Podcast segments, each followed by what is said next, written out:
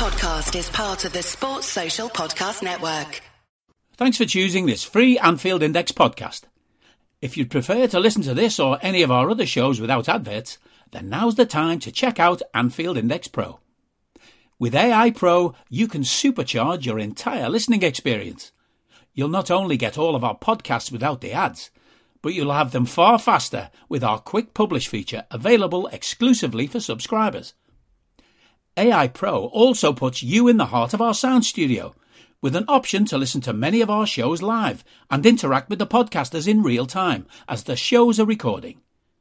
Upgrading couldn't be easier.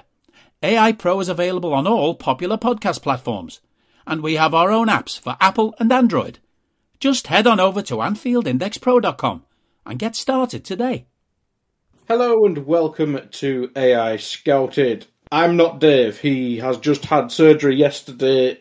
He is in Discord though, so I assume he's okay, but he's still in, in hospital. I'm not sure if he's back um, tomorrow or whatnot, so I will be doing the Daily Red later on today.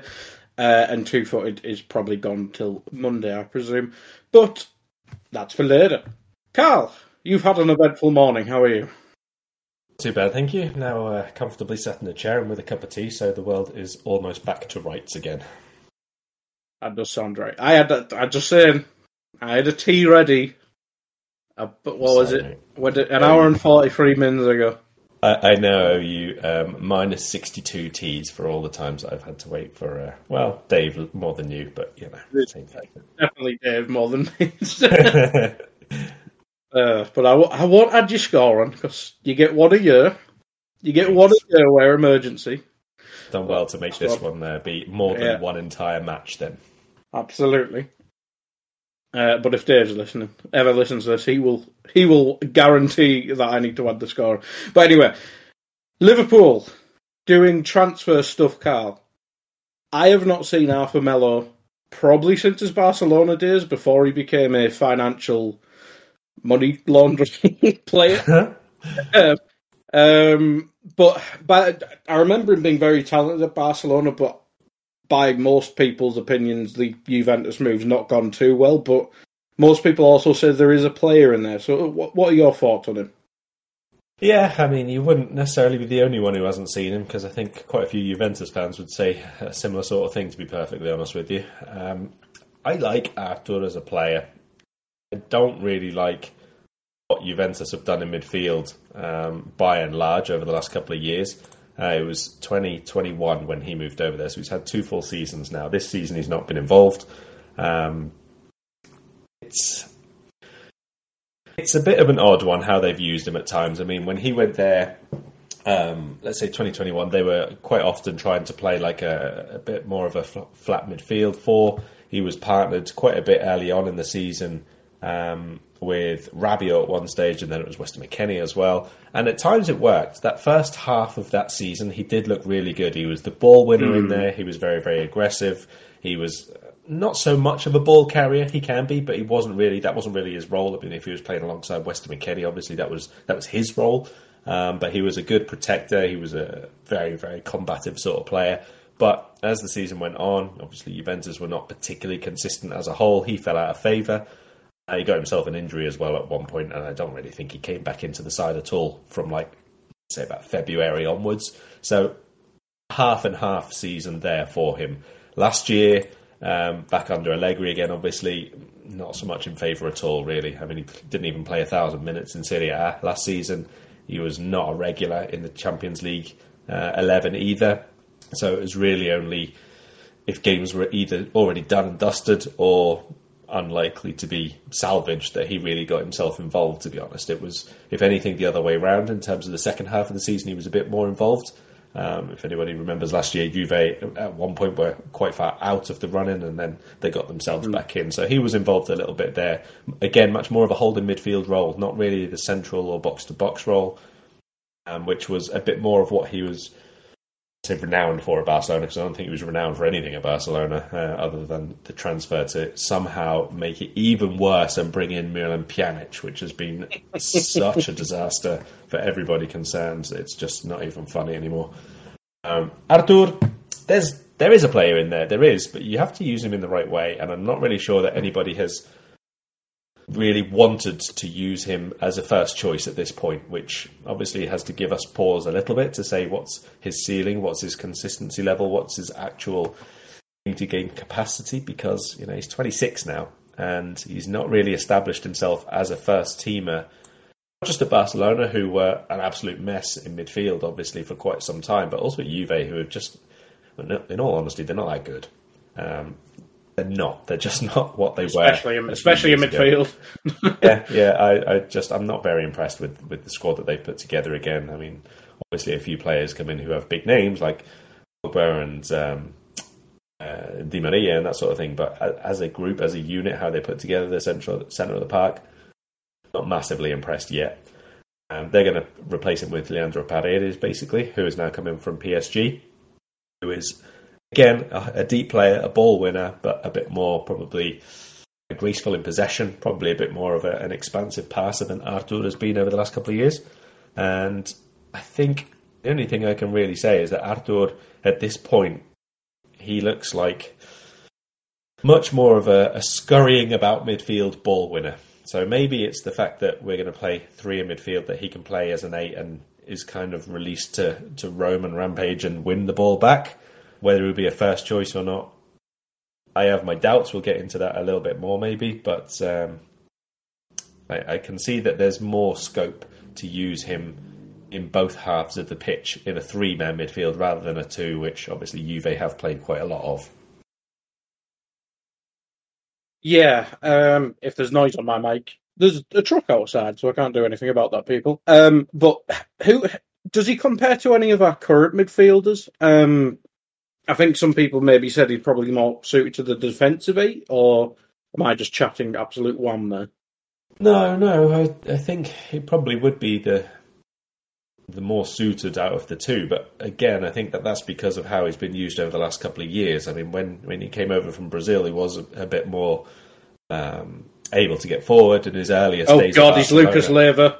no, no, no, he's, he's definitely not a Lucas. Uh, I, I, definitely think he's a he's naturally more defensively minded than Lucas, but he was a, a player who could go box to box. I mean, his earliest games at Barcelona, um, he played as quite an offensive midfielder, to be honest. It was not um, not the case like they were always on the front foot or anything at the time either, but he was one of the more supporting midfielders. So he can move into the final third. But as I say, Juve, he's he's barely been used that way at all. So he has been much more of a I'd say in terms of a ball winner, quite similar to Keita in that he's like quite quick over the ground, quite aggressive to go through a couple of challenges at once. Um, he's actually a much more aggressive individual than Keita, but I mean in the way that Keita makes the tackles. It's not like um, a Fabinho where he lets them come to him and then does not let them pass one way or another. It's much more a, a proactive, go seeking the ball kind of uh, challenge. Um, his passing range is nowhere near Thiago's level, but he's not bad. You know, he's very, very reliable when he's in the team and regularly getting minutes. Obviously, in terms of short distance passing, he's I would say he's better than Henderson on the ball for for sure, but not mm-hmm. at Thiago's level at all. Who is, to be fair. Um, so he's a bit of a mix of, of, of a few by the sounds of it, which is which is quite interesting. Um, you said you have doubts about him being a star, which I think in the situation we are, I think that's kind of expected. But Henderson obviously pulled up injured in air quotes. yes. Um, we have the Naby situation, whether he's injured or transfer dispute or falling out, whatever, whatever the crack, he's unavailable one way or another.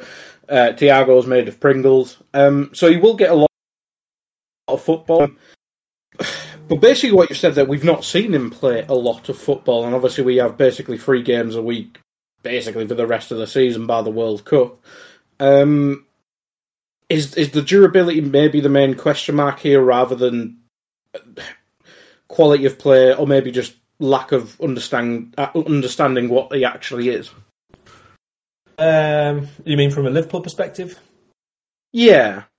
Um, I, to be honest, at this point, I feel like availability might be the uh, defining factor here. Um, to you just before we came on air, it feels very, very different to the usual transfers that we've done in terms of uh, you know the planning and preparation and even the moment of the market when we've gone in and made our offer. This is a lot closer in my feelings this morning to the Kabak sort of we need a body.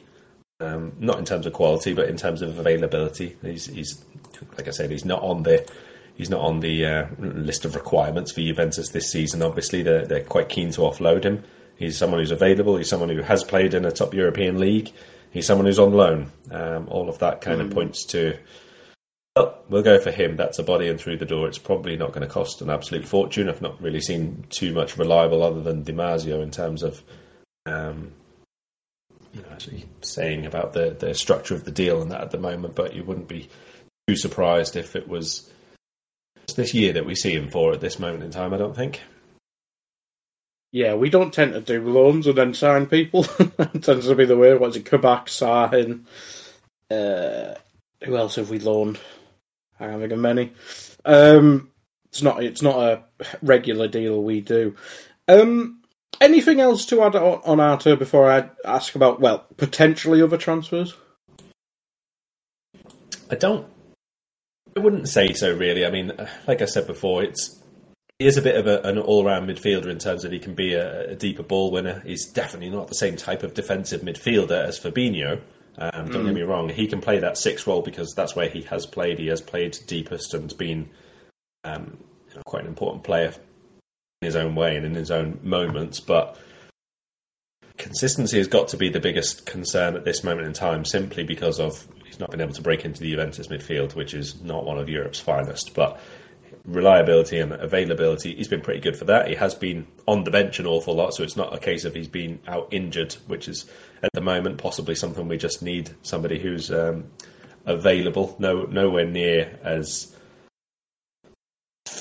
um, let's say picking up niggles and that sort of thing as the likes of uh, Keita have been, Thiago have been, that sort of thing. So I do think he's a, a, reasonable addition. If he was already here, let's put it that way, if we weren't signing him, if he was already here, he'd be somebody we used, and you wouldn't be like crying if he was in the team. But nor would I think that if everybody was fit and we had a you know a semi final coming up, I doubt many people would put him in their preferred lineups. Signing the squad option, which is kind of what we all expected. Um, moving on then, there is rumours going about that we're not done in the market because the name Douglas Luiz keeps popping up um, beyond that, it seems to be other Premier League names. Um, we all know about Tielemans and stuff like that. We're no no point in discussing him. Um, but I'll ask you about Douglas Luiz because he is the most common name. Um, he can score from corners. That's about it. Um, in his first season, he seemed to be quite an impressive talent, but it, it, I think it was the second year under Dean Smith, or might have been the third by then, um, and certainly under Gerrard, he just seems to have fallen fallen away. I mean, is this just another one where, if it does happen, because it looks like Villa are trying to sign Dendoncker, um, which might open the door for us or Arsenal or Atletico Madrid, who who else are linked. Um, would you be all right with that one? Because it seems to be quite versatile in midfield, but I think that one's more of a quality option rather than we don't know what he is. Because by that first maybe six months, he's kind of just dropped off a cliff from, my viewing. Yeah, he's definitely not been as as on it, let's say, as uh, he did during that starting period. I don't know whether that is to do with obviously the change of management. He's had a bit of a change of role. They brought in Kamara, who's now basically the defensive midfielder, and then he Luiz has had a role either on the side as one of the eights, on the side of the diamond at times. Um, he has played in a double pivot a couple of times with him as well, but it doesn't seem like that's really the the role that they've picked out for him at all. Um, he has a hammer shot on him, that's for sure. I, I would see Luiz more for us as a very terrier like ball spraying number eight, um, kind of a. Mm. Kind of like what Henderson was a few years ago, to be honest. Not not too dissimilar to that in terms of someone who can overlap uh, in the channels, lots and lots of running to their game, can hunt down and press and win the ball, that kind of thing.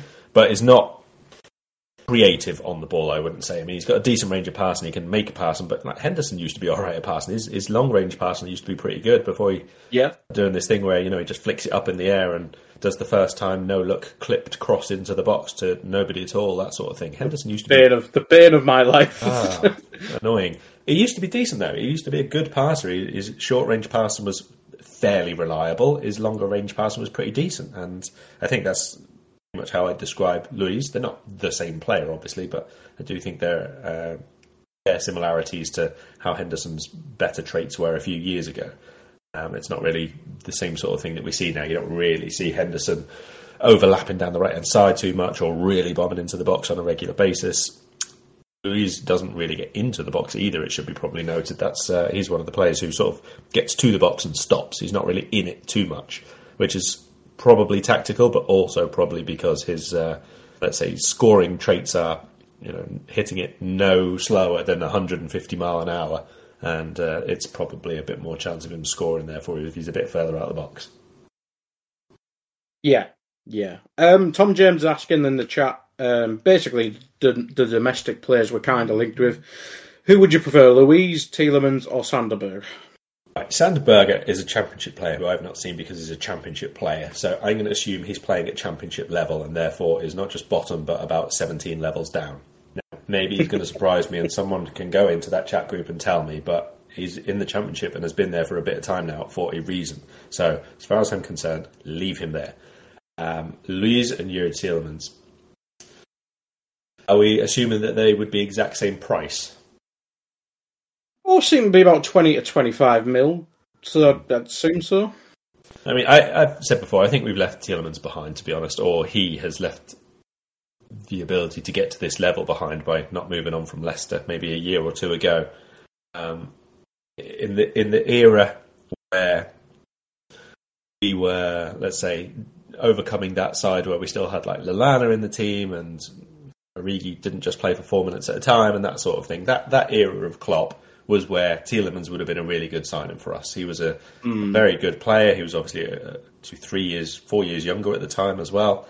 Um, he would have been someone who could help us get a step up. But we're like quite a way beyond that now, like much, much further beyond that. Not taking into account this season's results and short-term form and injuries and all the rest of it, but we're past what he's up to at this point, to be perfectly honest. Um, so I wouldn't really take Tielemans unless it was either a free next next summer, or I'm not sure. you know, if we if we decide to change completely the way that we played, maybe he contributes a different way to the build up. But he doesn't really fit for what I would add to the team at this point, to be honest. So it would be Luiz out of the two. Um, but again, I, I wouldn't be signing Douglas Luiz and thinking that he is going to be the say, our starting number eight. Uh, he would be a good addition to the squad, assuming that club and the coaches get to work on him and find more consistency in his game and all the rest of it. But again, I, I wouldn't personally, I wouldn't have him at the top of my wish lists if it, if it is just to get another addition in through the door and, and boost the squad. And he's basically, let's say, taking the place of Oxlade Chamberlain, something like that. Yes, yeah, I'd be on board with that. Um, he's, a, he's a good enough player. There's certainly more to come from him. I do think he's able to get to a better level with better players around him, better coaches. You know, this isn't someone like Arthur Melo who's already been at Barcelona and has had decent coaches. Maybe not the managers have always been the best, but at Barca he had good coaches. He had really good players around him. He's got good players around him now as well, just not elite, elite level ones. But Douglas Luiz has not always been in that situation, apart from maybe when he was at Man City. He's had loan spells after that where he's been playing in lesser sides and has been the better of them and now he's in the Premier League. And at times you can see he goes up against really good players and he gets the best of them in matches. But he's not been at one of those top top clubs yet, or had, let's say, absolutely elite management and coaching around him all the time. So that would be an interesting one to watch him. Uh, and I think that even at, at, the international level, I think there's probably more to come from him than there is from Tielemans at this stage of their careers. Yeah, that's an interesting one. I, I think Luiz certainly is better fitting at the minute in terms of how we play. But I think even regardless who we sign, I think ideally our midfield would still be Fabinho, Thiago. Just my point of view, it'd probably still be Naby, but let's say Elliott more realistically. Um, but then Henderson will obviously play a lot, so it'd be interesting to see if these people we actually sign play if we do sign them, or if it is just the short term fix that we dread. or certainly Klopp seems to dread. Um, but it'd be interesting to see if we do buy another one. But let's get on to the Everton game because that's kind of why we, we originally were here. Um, they are 17th, Karl. They lost their first two games of the season, then drew three in a row. Um, very boring to watch. Don't have a striker at the minute. Um, or they do, but it's Rondon, then why would you? Um, Yeah, your overall thoughts on Everton before we get into the game a bit deeper. Two, thoughts on Everton. One, pretty funny, aren't they? It's pretty funny, let's be honest. Um, and the other is that no matter how bad Liverpool's season gets at any point in the campaign, you can always rest assured. Just look a bit further down the funny columns, look a bit further down the league table, look a bit further down wherever you want, and there you will find Everton. It's it's a thing of beauty. Um, I did very very much enjoy a brief spell, albeit very early on in the season, where Moyes boys made up the bottom three, and it was uh, Everton, West Ham, and Man United. That was a particularly fun moment. Not that I really have anything against David Moyes anymore; it's just Everton, really. Um, I think it's fair to say we can expect a, an improvement from Everton, which is not really saying much considering they still haven't won a game of football this year. Um, do sign, uh, they did, I should say, sign Neal Maupay, so they do have another forward, uh, and I presume that he'll be involved sooner or later. Yeah. Um, Calvert Lewin, uh, nah, I'm not having it, mate. Um, I did say this when we went over them uh, at the end of last season and pre-season. He's the one I would have sold, not Richarlison. Um, Calvert Lewin's yeah. a very good forward, number nine. If you're getting plenty of balls in the box and you're creating things in and around the penalty spot for him, he's a good finisher, one-touch finisher. Um, hold up play is obviously okay as well, but as an overall player, uh, I think they could have done a lot better to sell him and either keep Richarlison or rebuild from the money from Calvert Lewin. And that's even before you factor in the fact that he's now apparently just constantly injured. Uh, he has effectively had one very good season of goal scoring, and even that was probably not the entire campaign, to be honest with you. Yeah, that was under Carlo as well, so manager drop off. Quite a big, big one there. Um, yeah, they're a very odd team. Um, Flip flopping between three at the back and four at the back. Maybe that's due to injuries or just well, just Lampard being random. But they have just been awful to watch. Um, three draws in a row. Um, haven't really watched the Leeds game. Brentford again. Why would I watch it? But the Forest game, by what I was watching there, or the highlights I've seen of that, it looked like For- well, it was just a dead game, and Forest probably should have kept their one 0 lead. But the two losses, just well, they lost to Aston Villa, which sums it up at the minute. Um, but they played last night, I think, or was it Tuesday? I don't really care. They went with Pickford, Patterson, uh, Conor Coady, James Tarkowski, Mykolenko in a back four, I should say here. And then in midfield, they had Tom Davies, uh, Onana, the new lad, Alex Iwobi, who is basically this season's Joelinton, um, Dwight McNeil, Demarai Gray, and Anthony Gordon. What position would you like to discuss first, Karl? Because they all need discussing. Might as well start at the back then, mate. Right, Pickford, he's still crap. he's still crap and he's still very, very busy. Now, I am going to give um, Jordan Pickford an unexpected boost here and say I think he's been one of their best players so far this season. Uh, that's obviously partly out of necessity because, as I said, he's been a very, very busy man. But he has been doing the job. He has been doing the business more often than not. He's made a lot of quite important saves for them at quite important times to keep them in games. Uh, I have had the well misfortune or fortune, depending on which way you want to look at it, of watching all of Everton's league games this season, not the League Cup nonsense, oh, obviously. Wow. Oh yeah, it's horrid.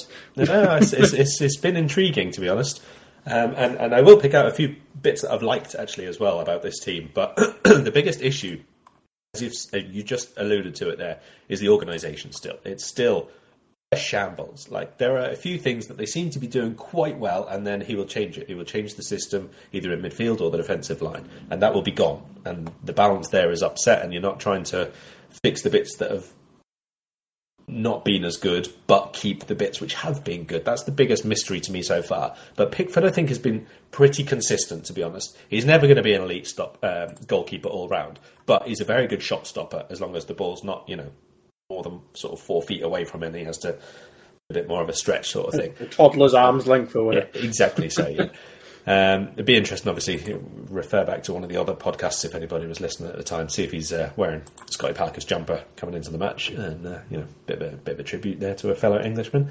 Um, I don't think that he has made any absolute howlers this season. There's been a couple of moments where obviously he could have done a bit better, but in general, I don't think that too many of the goals I would put down to him at all. Uh, obviously, there was a penalty, there was an own goal of uh, Digne, was it, in that the Villa match in the end? It was kind of a, Yeah, a real so. mix up of nonsense. There was the Nottingham Forest goal, which was a really, really good finish. Um, maybe that one you could say was a bit on Pickford because it was his save into not a tremendous area, but it was a, a relatively difficult save to make in the first instance anyway. And I play a lot of football, but I've never really played in goal too much. I'm not going to say that. Oh, he definitely should have palmed it out wide. Yes, he should have, but that was a, a. It seems to be a difficult skill to do to save and direct the ball out somewhere. So I'm hesitant to put too much on him because even then, it was still a really, really good finish from uh, Brennan Johnson. Uh, Brentford again, close range goal, nothing he could do about that. And then Leeds the other night, Sinisterra's goal was pretty good. He completely wrong footed Pickford. So maybe, again, there's a little bit of a decision to be made there, and Pickford sort of half stepped towards his right, expecting the shot to be bent into the far corner, and Sinisterra clipped it near post instead. So nothing he can do after he's made the move, but lots of defenders in the way. I don't really think that there's a fault there on Pickford at all. So I'm actually going to put Pickford quite high up in Everton's list of performers this season. Christ. uh, to be fair, I've not really. I've already watched the televised game, so um, we'll move on to the defence. And when I said they moved to a back four, it looks like it's more to do with injury because I didn't realise Holgate was injured as well. Mina's obviously made like literally worse than all our midfielders put together injury wise. Um, so he won't. He, he, he- I think he's injured basically for the season, isn't he? Ben Godfrey with that horrid. Um, was it Chelsea game? I think it was that horrid tackle where he kind of his leg just went. Um, Yeah. and Holgate, let's have a look. He's up on his knee. Da, da, da, da, da, da, da. Looks like he's out for our game anyway. So we'd guess it'd be Coady and, and Tarkowski again in, in a back four against us. Um, we know Conor Coady's limitations in a back four, but playing quite deep, which I think they do in general, but against Liverpool, it will be 12 men behind the ball. So I don't think the changing system will be that big of an issue for someone like Coady. It's just maybe them individual moments, probably against someone like a Bobby or or a Darwin. Um, but that back four, uh, the, the two centre backs, I should say, I've always liked Tarkowski. Um, wait, Michael Keane's alive, isn't he? He might play. Yes. Yeah, he was an unused sub the other day, which I thought was um, intriguing against Leeds when either they could have gone a bit more defensive, obviously, in the second half when they were coming under pressure, and they could have gone to the back three then and left, obviously, Coady centrally and put Keane as an extra man. Um, he actually didn't make any subs in that game, though, neither holding on to what they had nor trying to adjust the system when Leeds were pushing on, obviously looking for their equaliser. Nothing at all. There was no reaction, not even later in the game. He didn't go for, for the points himself. So have to ask Frank about that one, I'm afraid. Mm. To be fair, I think Michael Keane's been that bad basically since he's moved to Everton. uh, Probably the right decision. Yeah, but I mean, you think if, if, what Keane's strengths were before they bought him and paid so so much money on him? Another one of those transfers which everybody somehow forgets about that Everton spend a shit ton of money. Um, back to with James Tarkowski, um, Tarkowski alongside him, and obviously the the system that both of those were used to playing in. Surely there must be some temptation there at the very least to either stick with the three with Coady or to partner two players who played for the same team in the same system in a two together. Um, at least in terms of familiarity and leadership, there they should be able to play a bit better, I think, than relying on somebody who, like you say, we know is is not too well suited to playing in a in a two all the time. I'm just surprised they didn't get Ben Mee as well. They could have had Maybe they, all the maybe they tried. ones. They probably tried. probably, probably. um, but I'd, I'd, would would you expect them to stick with a four, or would you would you maybe bring in? Well, I suppose I could put Mykolenko back there, but he's not really. We've not seen that yet. But they do. No. I'm guessing Vinagre is still fit. But would would you stick with a t- two against us and just have everyone behind the ball? Would you bring Michael Keane in, maybe to?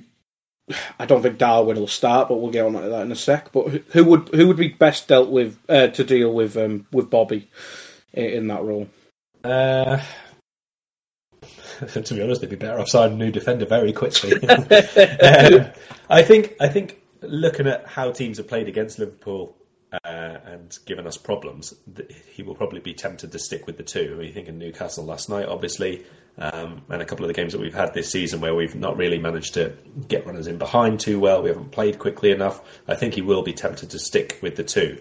Um, I'm not saying that that's the right thing. I'm not saying that that's what I would do, but I've just tried to get into a, maybe the, the, the managers and what they might be looking to do with their own teams. And I think going to a three leaves them really light in midfield as well. It's not just about the centre backs; it is that centre yeah. of midfield, and they were playing a double pivot in there. Um, whether it was a a back four or a back three at the start of the season, it was always a, a two man central midfield. But I don't think that Lampard's very happy with the balance that they have in there. I mean, it started off with Doucouré being in there. I think he's actually now sidelined as well. Then they went yeah, a, yeah. a, couple of games ago. It was against Brentford. They went with Onana and Iwobi. Alex Iwobi is top of my list of Everton players this season. He has been excellent, absolutely superb. Um, he is now not an attacking midfielder, not a not a number ten, not a playmaker, not a supporting forward. He's now a box to box midfielder, and this boy is excellent. He is taking on board the jobs that he's got to do and giving it absolutely everything. He is non-stop work rate. He is really good at ball winning, ball carrying. Obviously, has always been a good trait of his.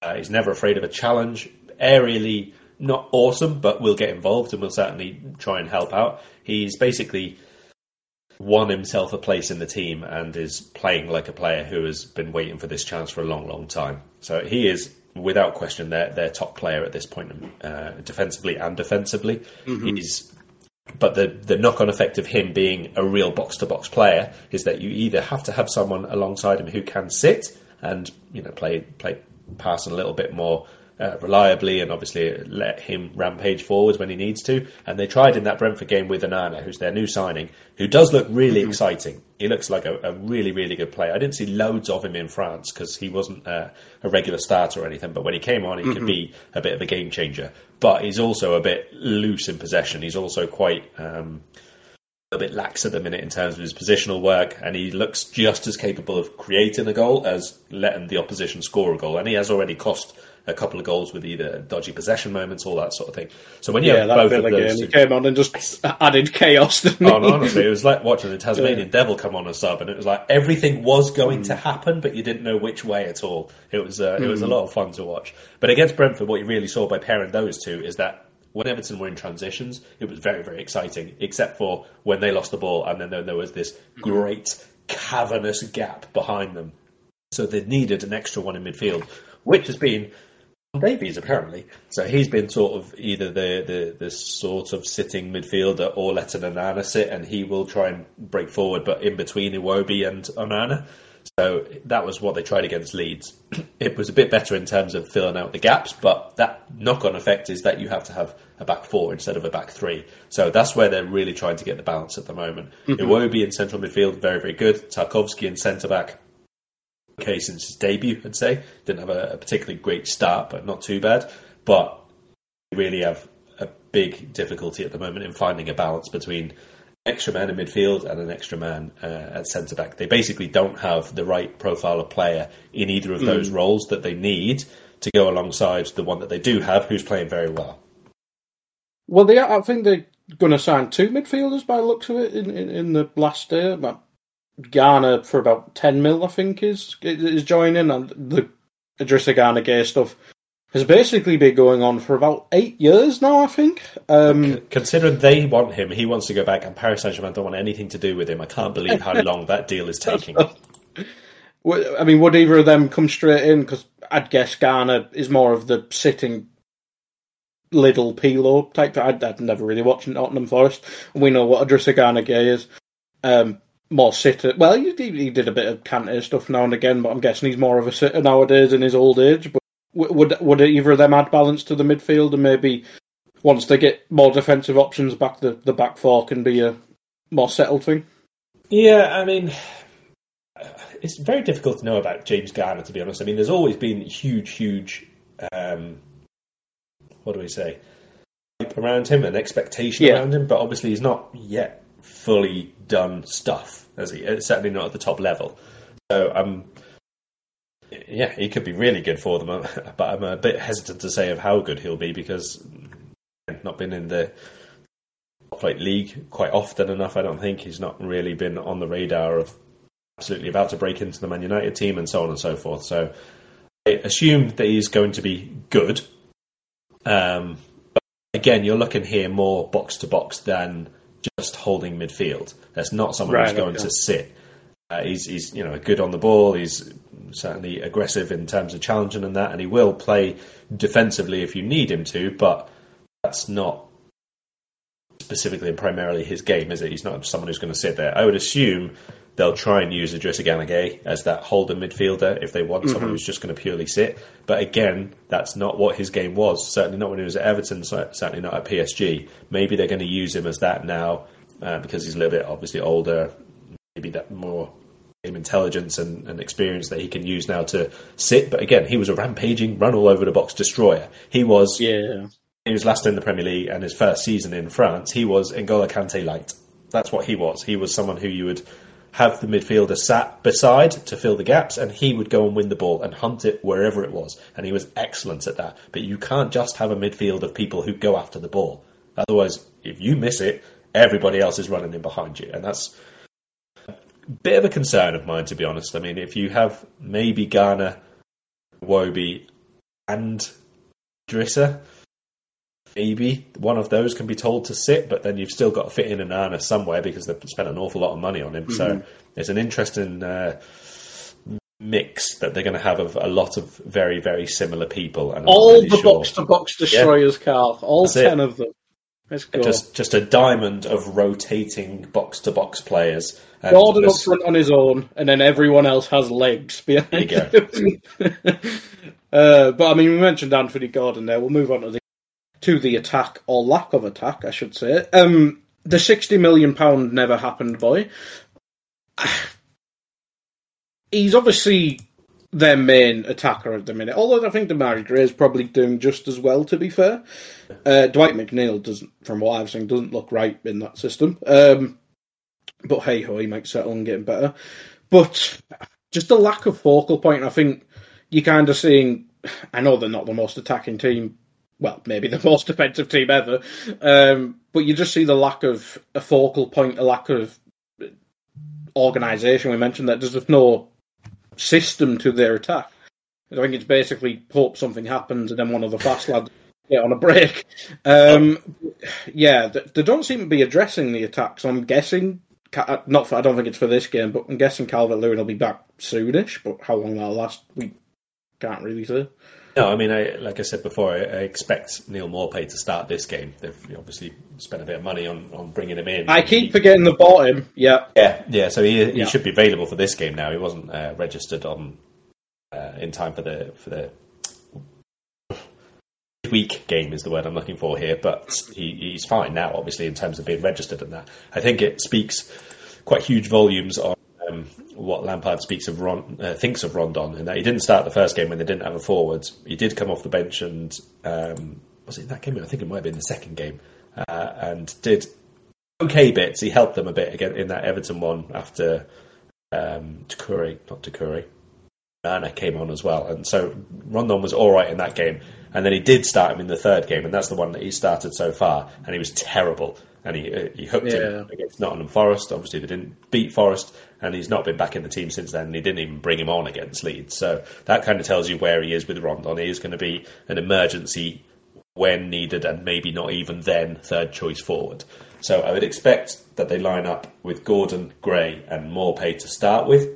yeah. Neal, um, I agree. I, I do think he's been a bit, you know, a bit unfortunate in that not been brought in and played in his actual role. He has played as the centre forward a couple of times. He has played uh, from the right hand side, trying to get him to cut in, obviously, which I never think he looks as comfortable with. He is much more of a stay wide kind of player, isn't he? His strengths are not so much in cutting in, dribbling, and shooting. We even saw that last year with Burnley when they tried to switch things up and play him on that side. His best strengths are getting the ball in space and hitting the flank, getting past players, and delivering really good uh, crosses into the box.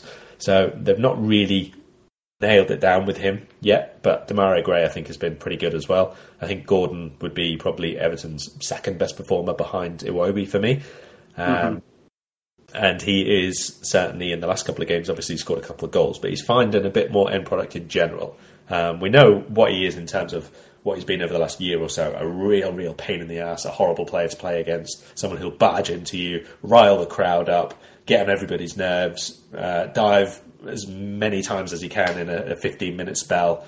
Uh, all that really narky, nasty, annoying stuff, which if he's on your team, you'll love, especially if you're a side basically, and he's helping to get you upfield and all the rest of it. But this year he is also adding um, I think better decision making is probably the, the, the, best way to frame it. It's not just mm. about um, scoring the goals, but it is about when to take on the shot. You know, last last season it was just block shot, shooting straight into crowds of people. It was because he had cut inside and he was on his favoured foot. He would shoot, not necessarily because that was the right thing to do.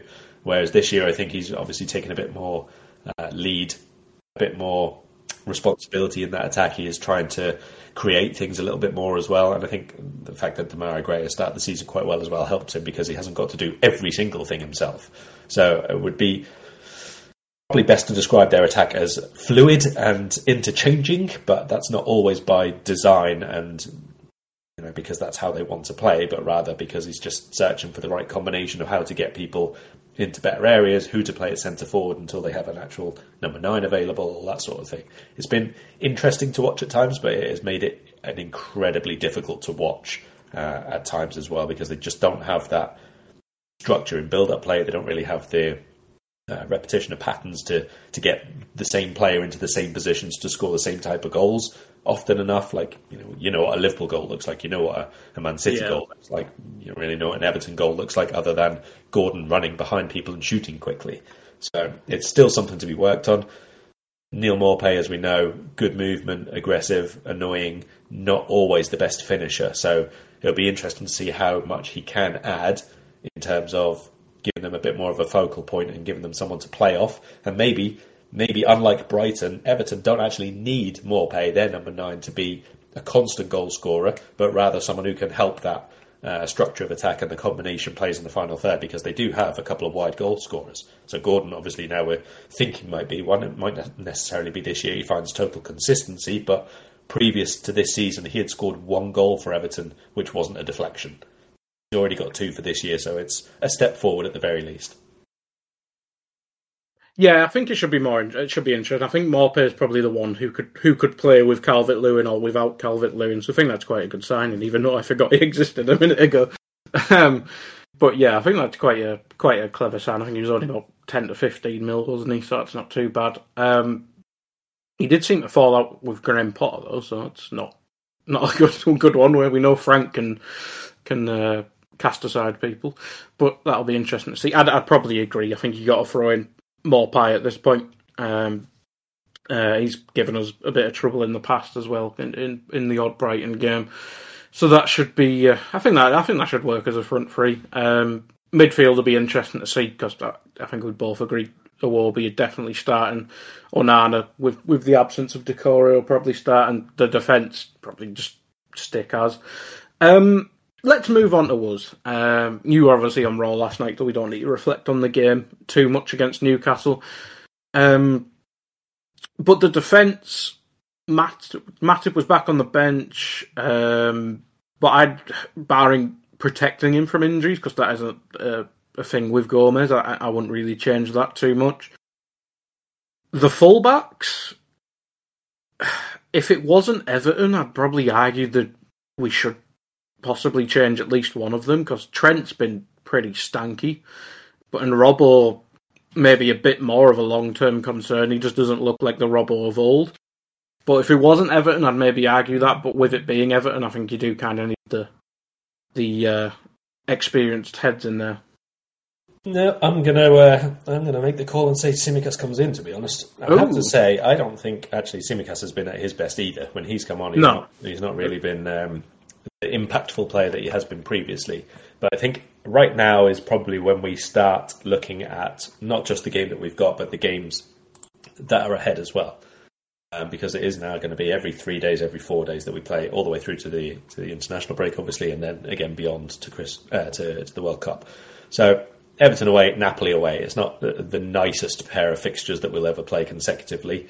I think that there is a case to be made, exactly what you've just said. That there are a few players who have not been playing well enough to keep their place in the side, and maybe we use that as an opportunity to, at the very least, if they're not hitting top form, have them in top energy levels. Because again, as I, again we mentioned on Raw, that was something that I think has still been lacking this season. So we've seen Klopp not be too afraid to make changes against Everton in the past. Um, we've all seen the absolutely mad Derby 11s which have come out over the last few years.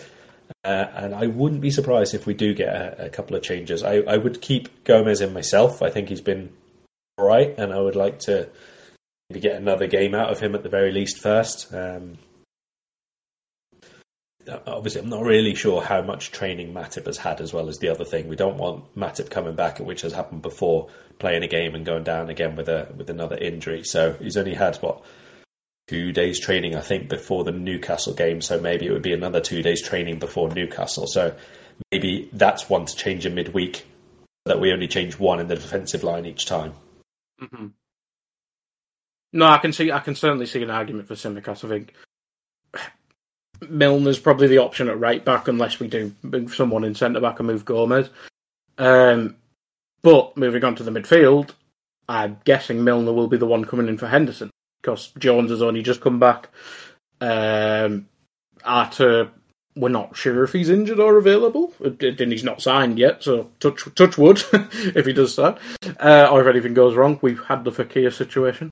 Um, but I'd guess it's just Milner in for Henderson, which, to be fair, the way Henderson's playing, I think that's an upgrade. And let's be honest, Henderson, regardless of what you think of him, he just simply doesn't suit that left sided role at all. Um, whereas Milner, that's basically been his primary position for us in recent years. Yeah, I mean, uh, I think Milner's been better than Henderson this season. Um, yep. They've not they've not had too dissimilar in terms of minutes. I think it's 207 for Milner, uh, 310 or so for, for Henderson. So I think Milner's been better, pure and simple, and I think Milner is better in that left-sided midfield role as well. Uh, if it was another, again, similar to Matip, I think if it was another few days along, I would be tempted to put Curtis Jones straight in, to be perfectly honest. Uh, I do like him yeah. in that left sided role. I know it's not maybe his best, um, and I've seen some people don't really like him in that role, but I do. I think he's reliable. I think he's offers a, a decent blend between consistency in his ball play and a little bit more creativity. But in any case, it's not. So I think Milner to come in is the right one there. Harvey Elliott, I think, is one of the first names on the team sheet at the moment. Whether you think that that's by availability or of others or his own performance levels, I don't really care. I think he has earned the right to be in the team at this stage. I don't think that again that that will be all the way through because again we're going to have such regular changes around mm-hmm. now in midfield, especially. Um, with the games coming, so I wouldn't be surprised again. For example, if maybe Elliott is one of the ones to come out for the Napoli match, but for this game, he's earned it. I'm keeping him in. No, I fully agree. I think he's been probably. ooh, has he been our best player? Is he the Iwobi of this team? Is he our undisputed best player? Yeah, I think he is. I think, I think he's certainly in the competition. Yeah, I think yeah. there's only been really maybe two or three players who've been consistently good, and even like Diaz, who I think has been good in general. He's had a game or so where he's not really been at mm. it at mm. the start of the season. So I think Elliott has been consistently closer to his own best level anyway. Yeah, I'd probably put that. Moore's been quietly efficient, but quietly is probably word you focus on there. Um, yeah, it's probably it probably is Elliott. Um, moving into the attack, then I think we kind of mentioned this whilst we are doing the Everton bit. More and Diaz will definitely start, but do you, do you throw Darwin straight in? Because Bobby, no, no, no, one one stinky no. game, and then he was good no, last night. No, not at all. There's no no call to put Darwin Nunez in this game. He's not he's not um, obviously he, he will he will headbutt Coady. I mean, let's hope that he has learned from this, you know, because it's it must have been not obviously against Bournemouth, but in the other games. I imagine that for a player who actually cares about football and for a player who actually cares about his teammates, which you would like to think is every player, but isn't. But let's assume Darwin Nunez is one of those players, right? It must have been quite difficult for him to watch on against Man United with how we were playing and thinking, I could be out there, but I was a dick. And against Newcastle, up until yeah. like the last 10 seconds, again, exactly the same thing. We should be winning here. I probably could give us something, but we're not. I'm not able to because of my own actions. I'd like to think that that's a lesson that people can learn. Right? Some people are incapable of this lesson, and yes, I'm looking at you, Granit Xhaka, and yes, I'm looking at you, Joey Barton, and yes, I'm looking at you, all you other ones who have done the exact same things throughout your careers and cost cost yourself availability on a regular basis. Maybe Darwin's that, and maybe we get to see that over the next few years. I'm hopeful not partly because he plays for Liverpool, partly because we spent so much money on him, and partly because um, we can't really afford for 100 million pound players to not be available on a regular basis. So let's assume that he doesn't go and get himself sent off or suspended in silly ways again in future. There is still the question of have you deserved to be in the team? Have you put in the performances? I'd say no is the answer to both of those. He's, he's had a couple of really good impacts, but that's not enough. Whereas Firmino, obviously, in, at the moment, like you say, we never know what we're going to get. And Firmino is one of the players who, form, I'm not honestly sure he knows the word because he can turn up, be dreadful in the first half and world class in the second, or be fantastic one game and look like he's consumed a bottle of tequila before kick off the next. We know this. We've we've known this for a long time with Firmino, and those ups and downs do come a bit more regularly now than they used to. At the minute, he is our most impactful player that's how it is. So you don't take him out of the team when the rest of the side is struggling for cohesion and uh, ability to, to play at their highest level and all the rest of it. There's, that would just be a, a, silly thing to do, in my opinion. No, I probably agree. I think Darwin. I think the only question someone mentioned it in the chat there. I think the only question is do we need to protect Bobby? But I, do, I think we got to start him and then maybe protect him if he's not performing or he's fatigued or whatever. But Bournemouth was basically a weekend off. Let's be fair. Um, and then if needs be, Darwin is it, is it Napoli on? Is it Wednesday or Tuesday? Um, we Darwin can probably play that one and probably more suited to that one if anything. Um, and look, and as I've said before as well, Firmino doesn't really play the 90 minutes too often. I think as, as yeah. the season goes on, he is going to be one of the 60-30 players. So he'll either start and play the hour, like which again, I think even against Bournemouth, he came off, didn't he, after being on a hat trick and all the rest of it, mm-hmm. or he comes on for, for the half hour to try and either turn things around or give us a different route of attack, that sort of thing. That's that's what I see Firmino's role as being best used as. He obviously doesn't play at full tilt all game long anymore but you can get an awful lot out of him in either a 60 or a 30. So there's absolutely nothing wrong with him starting and then Darwin is eased back into to things, let's say, because he will come off the bench, you'd imagine. Yeah, and I think because the Klopp said Jota's back in training this week, didn't he? Or next week? Yeah, it should yeah, be. We should have Jota, Thiago, Caoimh, and then obviously Curtis and Matip are already back. So we should have five senior faces back, most of them for this game at least available, but obviously it will depend on a couple of those injuries, I would imagine, especially Jota, because it's uh, the, the injury that he had and the explosive actions that that will need to overcome. Maybe he doesn't make the bench for this one, but he'll be a bit closer to, to playing again anyway. And Naby's back from his fake injury. Naby will be Naby will be back the moment the transfer window closes. Yeah, yeah. After the Everton game, Naby will be back in the team, unless he has done something really badly. Um, or he might just be stalled. Who knows?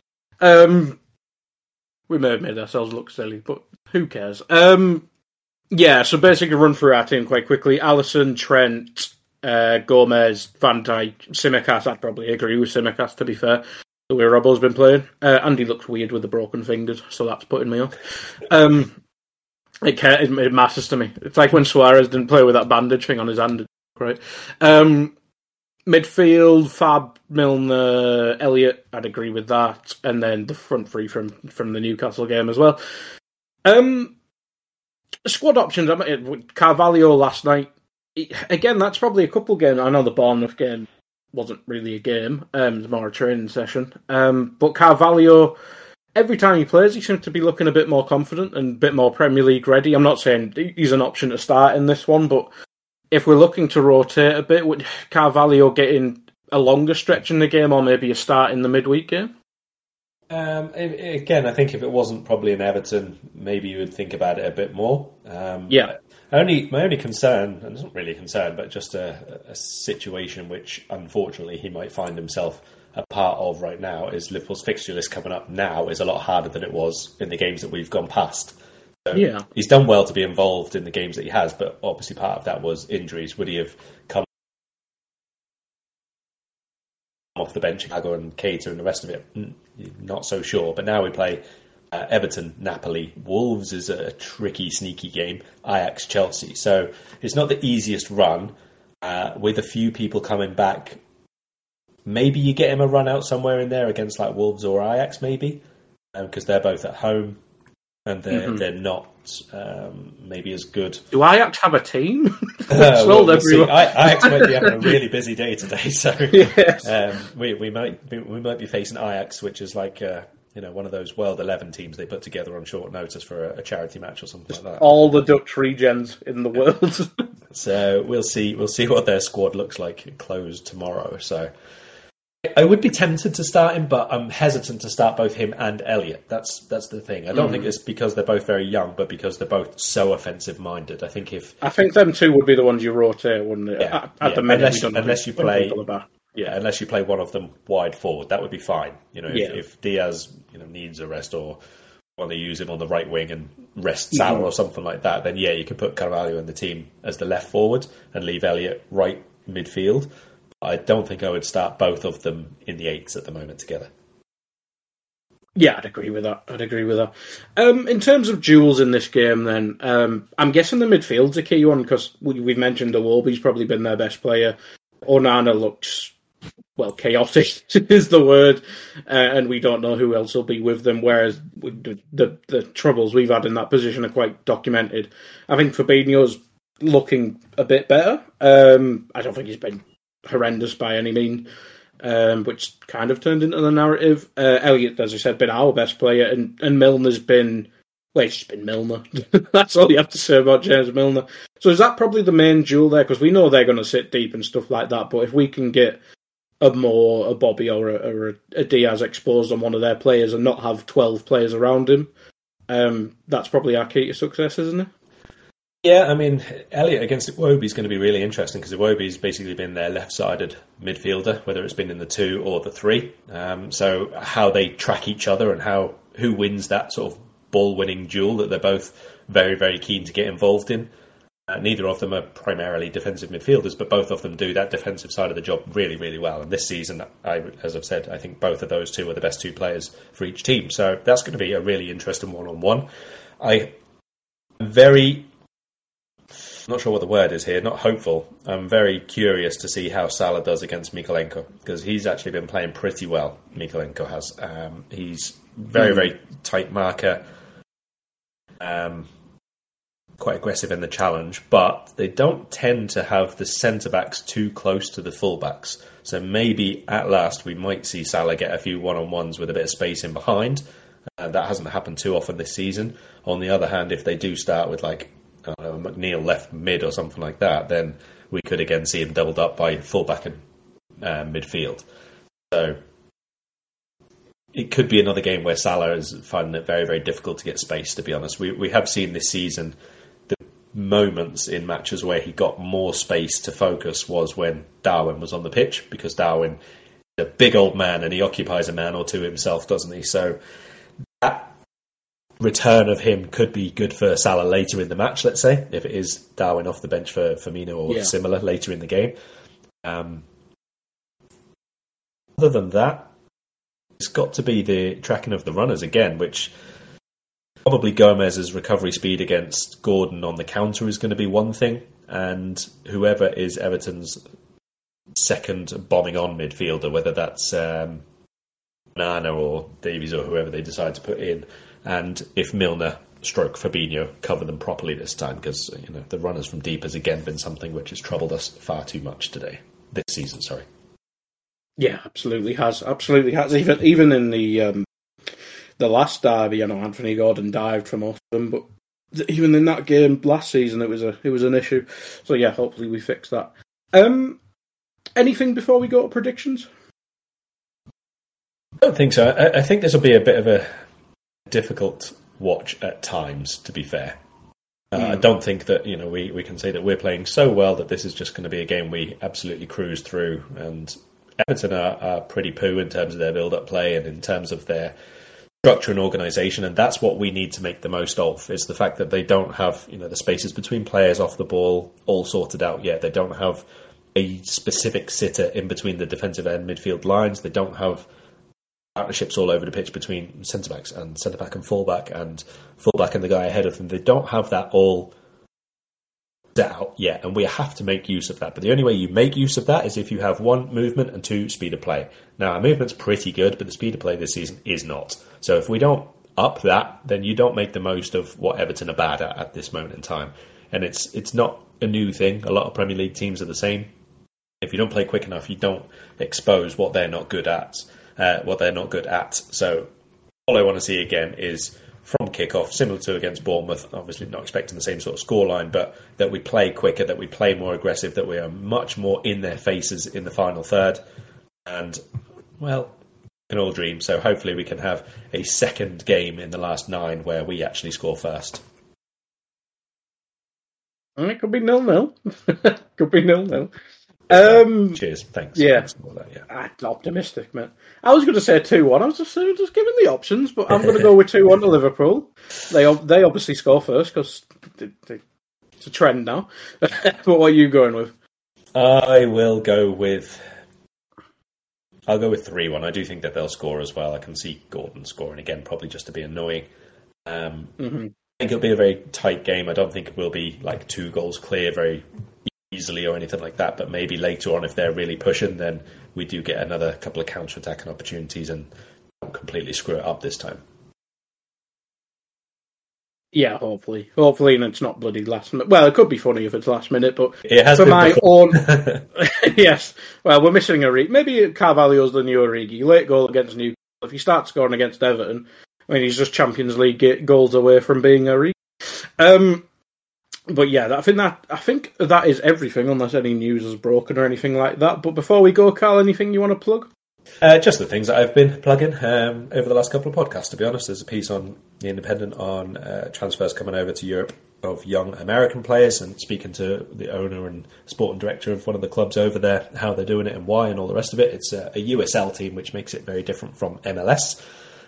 Um, quite an interesting read, even if I say so myself. And um, I will have the usual European look ahead to the weekend and what to look out for and expect, and probably a bit of a rundown of the transfers abroad.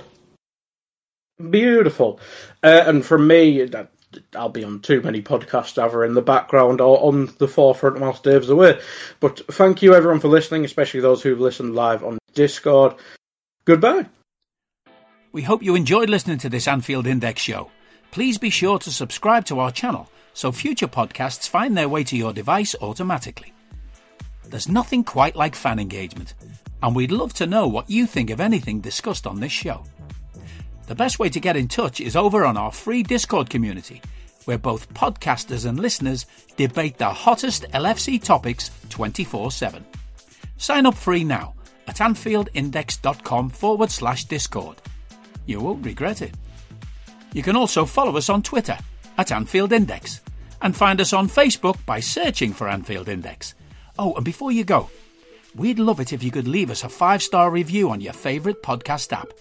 It only takes a couple of seconds, and it means the world to the people who create these free shows. Sports Social Podcast Network.